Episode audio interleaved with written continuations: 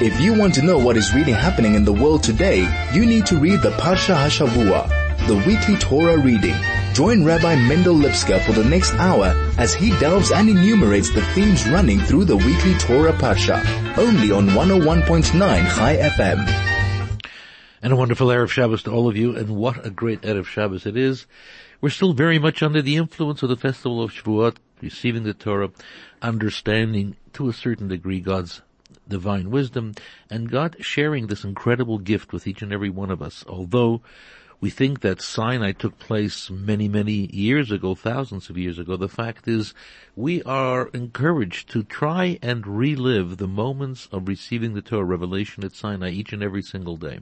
It might be difficult because, of course, witnessing the actual event is something which is real and powerful. Having to somehow imagine to a certain degree, bring out from depth of our memories that incredible experience might be difficult, although difficult, it's possible. And if it's not possible, a hundred percent. It's possible, well, 90%, 80%, even 50%. The fact is that each and every one of us must consider those incredible moments in our development as a people, our beginning as a people standing at Sinai, as something which didn't happen to our forebears thousands of years ago. Didn't happen to those standing around Sinai who came out of Egypt. Each and every single Jew from the beginning of time until the end of time stood there in one way or another, physically, spiritually, each and every one of us was there.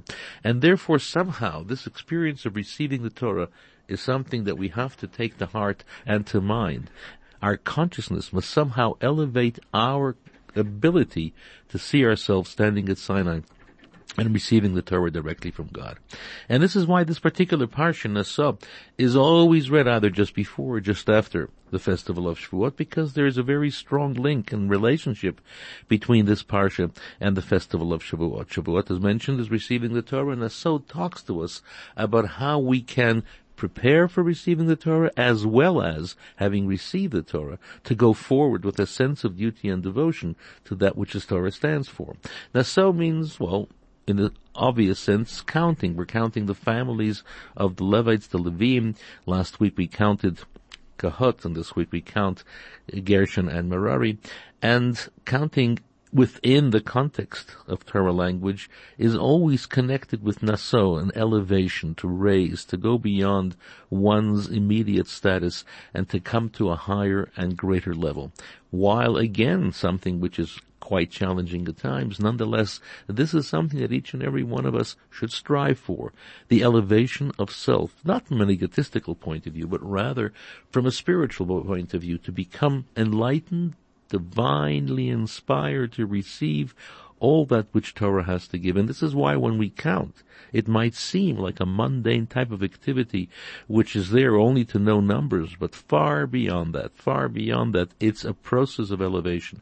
Because when we are counted according to the law of God, by God, as long as we are counted as individual Jews within this great community, the counting itself elevates us. Somehow recognition is there. God himself takes the census. God himself counts each and every one of us. And that act of divine counting is something which is elevating as well.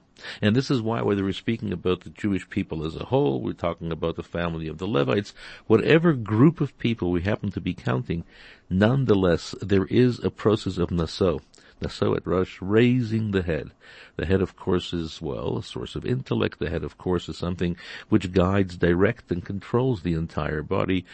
The head is, uh, well, the intelligence which creates and controls one's emotions. The, the brain, the head, is something which is not only there in a physiological sense, that it sends out messages to each and every single organ, to each and every single limb, far greater than that. The head, of course, contains within it the tremendous levels of intelligence that draw us closer to divinity as well, to godliness as well. And when we allow those energies to become part of our actual consciousness, not something which is hidden away from us, but consciousness, then of course the way it directs the body, the way it controls emotion is something of a far greater dimension as well. And this is why in a Soat Rosh we are elevating the head.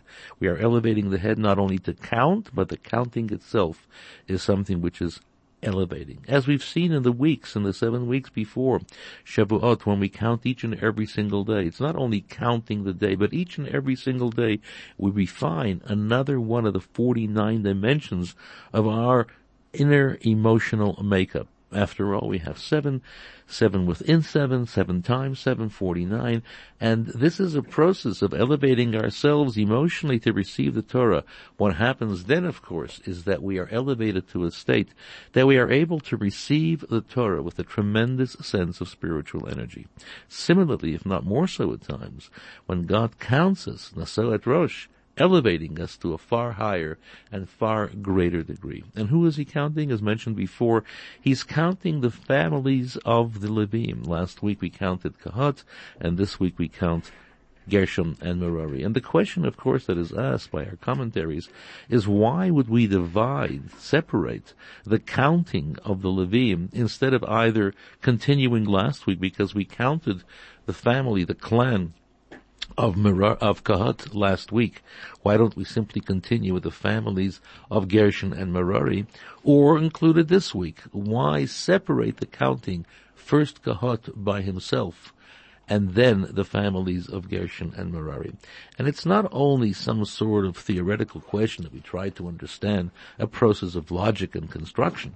It goes to the very essence of what in fact the Levium, the Levites were all about, how they had to behave, what their services were, and how in fact each particular family had a specific duty to fulfill. The Levim were there to do the service in great ways. The Levim were there to carry the vessels, the actual Mishkan, the tabernacle itself. They were there to do a tremendous duty in addition to the actual work that they did within the Mishkan, that of singing and all sorts of other spiritual activities. They were there to carry the load, the vessels and the actual structure of the Mishkan, the tabernacle. And this is something which is important for us to understand because the story is told to us because each and every one of us must somehow take from that dimension of the Levim the idea of carrying a load. Yes, sometimes to fulfill our duty, to fulfill our responsibility, to do that which, excuse me, God wants us to do, is a tremendous load. And we see it not only, oh, it's so difficult, it's so hard. It is difficult, it is hard at times. We are challenged by all sorts of circumstances. We are challenged with all sorts of things, and therefore we have to understand what their duty was and why in fact we separate Kahat from two other families of Gershon and Merari. More of that soon. This is the Parsha Hashavua with Rabbi Mendel Lipska, only on 101.9 Chai FM. We're talking about the counting of the Levim. We're talking about the elevation, the process of coming to a higher spiritual level, to allow our consciousness in a very real sense to somehow plumb the depth of our inner consciousness, the spiritual dimensions of our life, so that our mind can work properly, our heart can work properly. And the study of Torah, as mentioned before, not only gives us information, not only enables us to delve deeply into the truth and secrets of Torah, it carries us to a divine place because as it is the wisdom of God, God chose to share with us mere mortals His wisdom and where is that contained? It's contained within the Torah. And through the study of Torah, through Limud Torah, we actually not only become more intellectually developed and greater Talmidei Chachamim, students, and those connected with the study of Torah, but the Torah study itself makes us uniquely different and special because we are delving into the wisdom of God. But there's another dimension of Judaism, and that other dimension of Judaism is tefillah, which is prayer, avodah, which is the actual service of fulfilling the mitzvot. And one begins to wonder, what is the more important activity that we should be involved in and with? Is it the study of Torah or prayer, fulfillment of mitzvot? Is it delving into the wisdom of God or to somehow elevate ourselves through the process of tefillah, through the process of prayer and the fulfillment of God's commandments.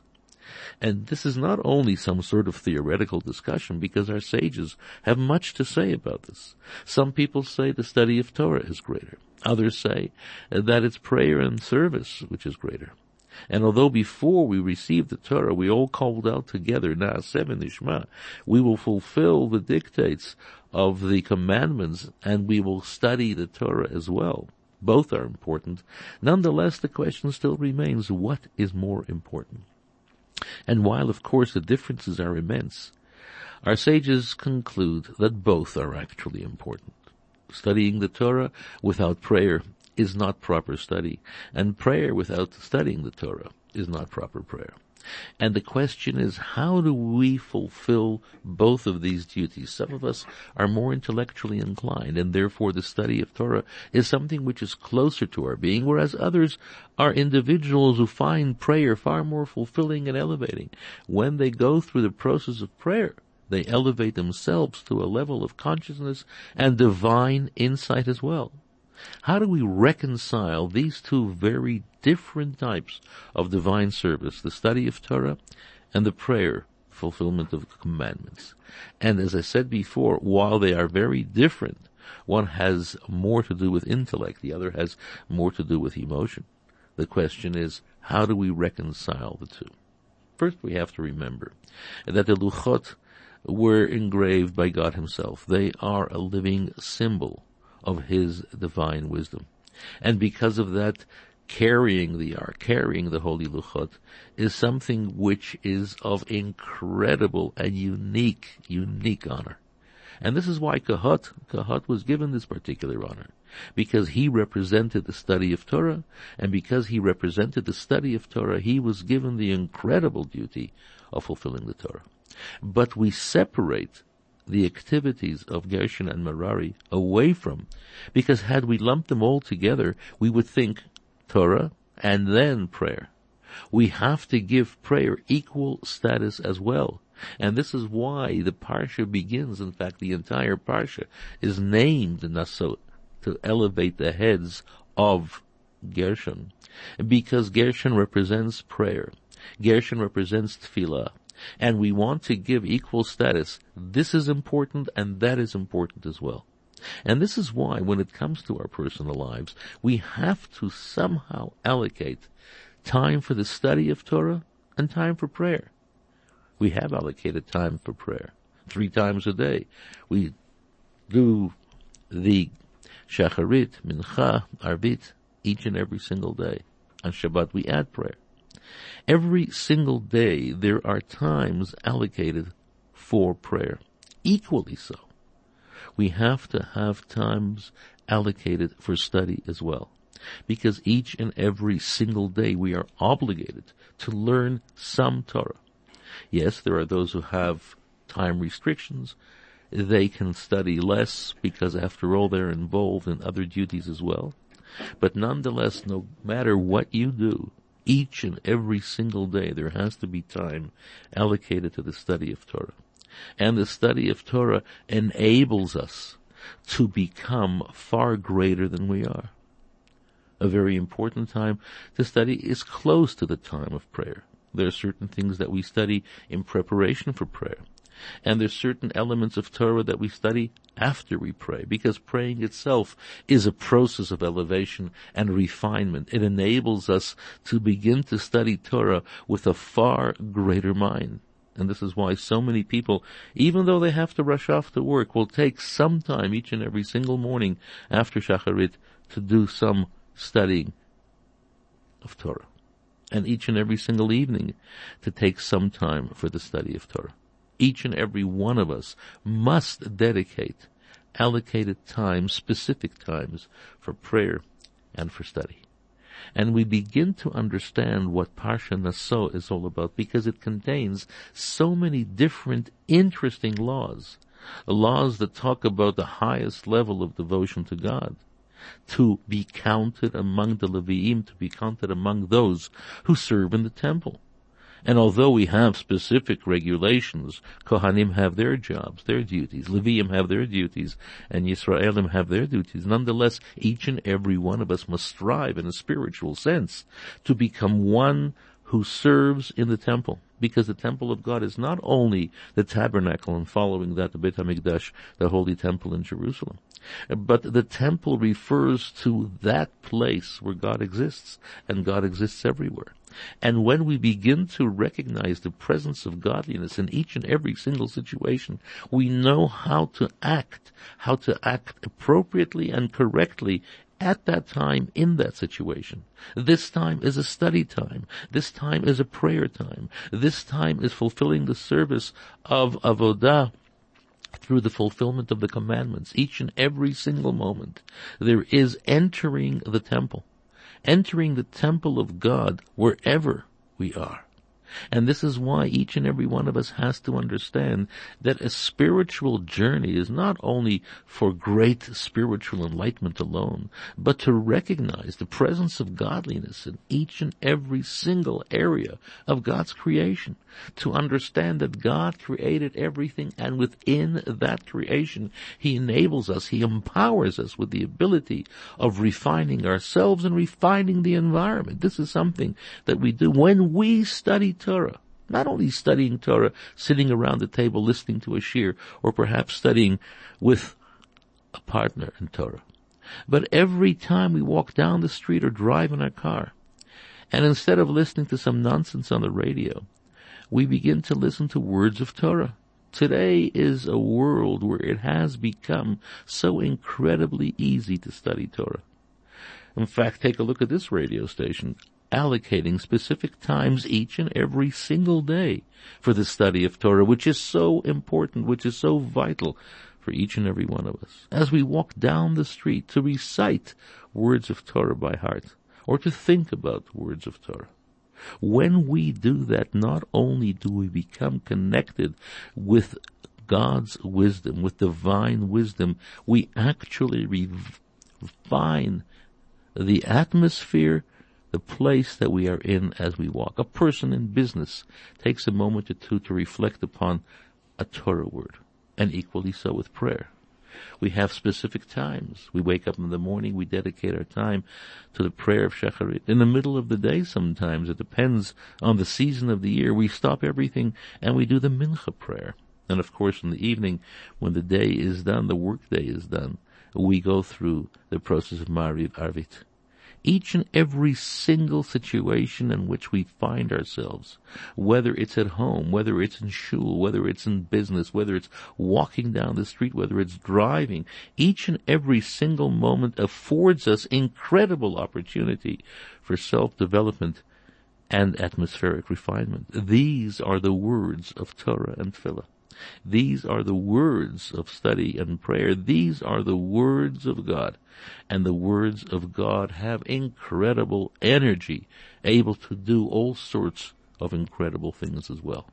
And we are the medium through which this can be done. Each and every one of us. It's not only the great scholar who sits in a, well, a great atmosphere of study, but the most simple of people. When you study one line of Torah, the energy that you create is impossible to measure.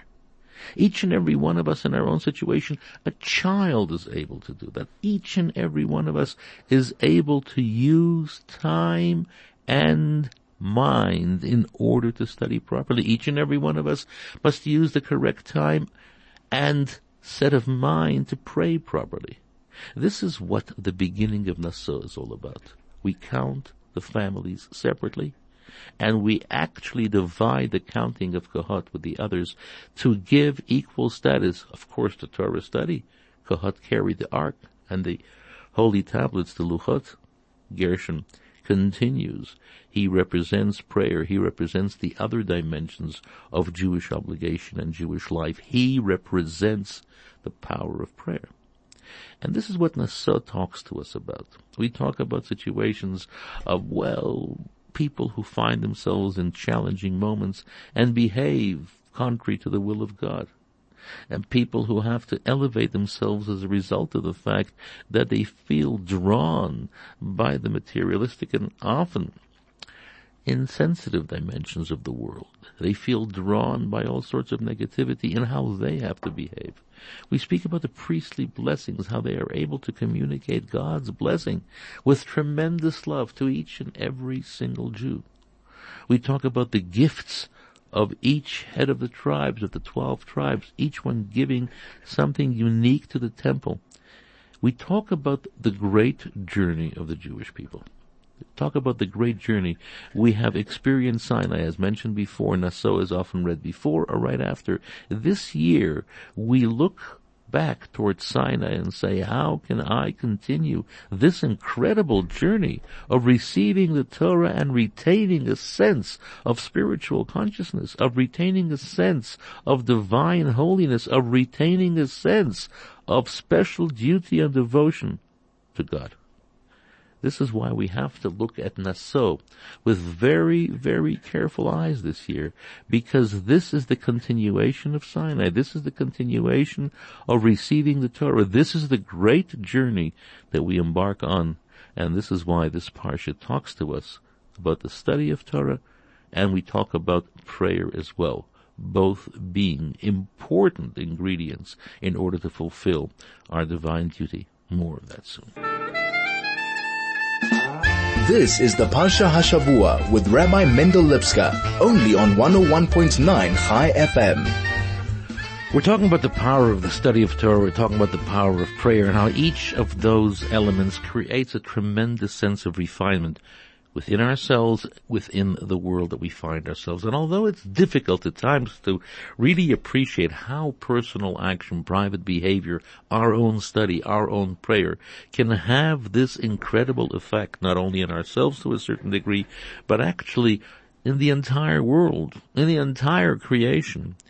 It's difficult for us to understand that, but there's something in this parsha that enables us to at least appreciate to a certain degree how that happens. And that's when we read about the various gifts that were given by the Nisi'im, the heads of the tribes, to the temple. And each and every one of those gifts represented a different dimension of universal connection. One of the gifts referred to Adam, Adam being, Adam and Eve being the father and mother of humankind. Adam and Eve having lived whatever time they did, their children, their offspring, they became the individuals who occupied and took proper possession of the world. Although made many mistakes, but nonetheless, the gift represents the very beginning of humanity. We talk about the gift that connected with Noah. After the world was destroyed, God felt the world could no longer and should no longer continue because humankind have given up the privilege of being those inhabitants of the world and God brought the great flood. Nonetheless, Noah and his children become the actual link continuation of humankind. We talk about the gift that represents Abraham the patriarchs, Isaac, Jacob, the beginning of the Jewish people. We talk about the gift that represents the Torah. We talk about the gift that represents the very essence of who and what we are. And here we understand something quite profound, something quite deep. How a specific item, a gift from a Nasi, actually has an effect on all of creation, from the beginning of time with Adam to the present moment to a certain degree, probably to a lesser degree, but nonetheless similar, each and every one of us, when we give a gift. And the gift I'm talking about is the gift of mind and heart, the gift of study and prayer. It represents something. It touches certain elements within God's incredible creation and it has an effect on it in the most powerful and positive way. We only have to somehow understand that these things happen. And certainly in the world that we live in today, we know what it means that doing something can have a profound effect on things way beyond us in time and space. We live in a world where we see connections and relationships based on all sorts of interesting scientific factors. We live in a world where these things are there, they're real. They are there in a profound and powerful way. They are there in a way that talks to us about universal responsibility and specific responsibility. That's who we are. Each and every one of us is a powerhouse. Each and every one of us is a tremendous sense of incredible energy that has far reaching effects, not only to those close to us, parents to children and to grandchildren, etc., but far beyond the immediate realities that we normally think are those dimensions where we have a degree of influence. We have a degree of influence within the entire world.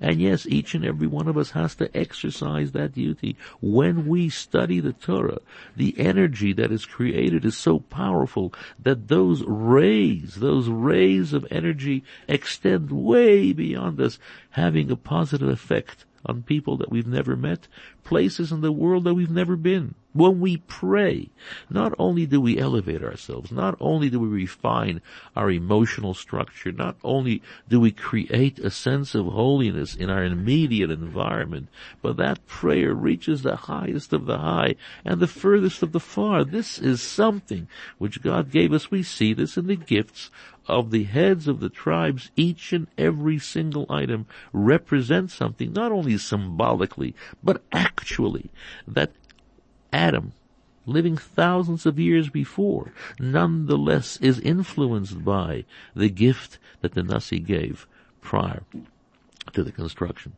and during the construction and after the construction of the Mishkan of the Holy Tabernacle in the wilderness. This is something which is naso. Naso is rosh elevate the head, elevate the head and thereby you will elevate all of creation. When you elevate the highest point, you elevate every single element from the highest of the high to the lowest of the low. This is what study of Torah can do. This is what proper tefillah prayer can do. This is what the proper observance of a mitzvah can do. And each and every one of us can be a master. Doesn't matter to what degree. Study one line of Torah, study one word of Torah. Say prayer with a certain amount of sincerity and devotion. Do a mitzvah with a tremendous sense of commitment and you will accomplish incredibly great things in the world that we live in. And this is something that we take from this parsha as the continuation of the great moment, the great experience that we had at Sinai receiving the Torah. It's not something of the past. It's very much part and parcel of the immediate present. It's something which influences the past, influences the future, influences us and others in time and space in the most incredible way. And therefore, when you're in shul tomorrow, listen carefully to the parsha. It has all sorts of interesting elements, different types of laws that tell us how to correct negative situations, how to elevate low situations, how to refine ourselves and the world that we live in, how to receive the blessings from the priests, how to hear the way Moshe received the Torah and studied the Torah with the Jewish people. Each and every single portion of this parsha speaks volumes about what each and every one of us can do. Listen carefully carefully to the gifts that the heads of the tribes gave. It may sound repetitive, but it's not. Each and every single gift that they gave could be similar to someone else, but it's as if it was given for the very first time because it was given with the immense and powerful devotion and selflessness which the Nesiim were famous for. Listen carefully to each and every single word of the Torah tomorrow. It talks to us about every single aspect of life. Listen to it with strength. Listen to it with joy. Good Shabbos.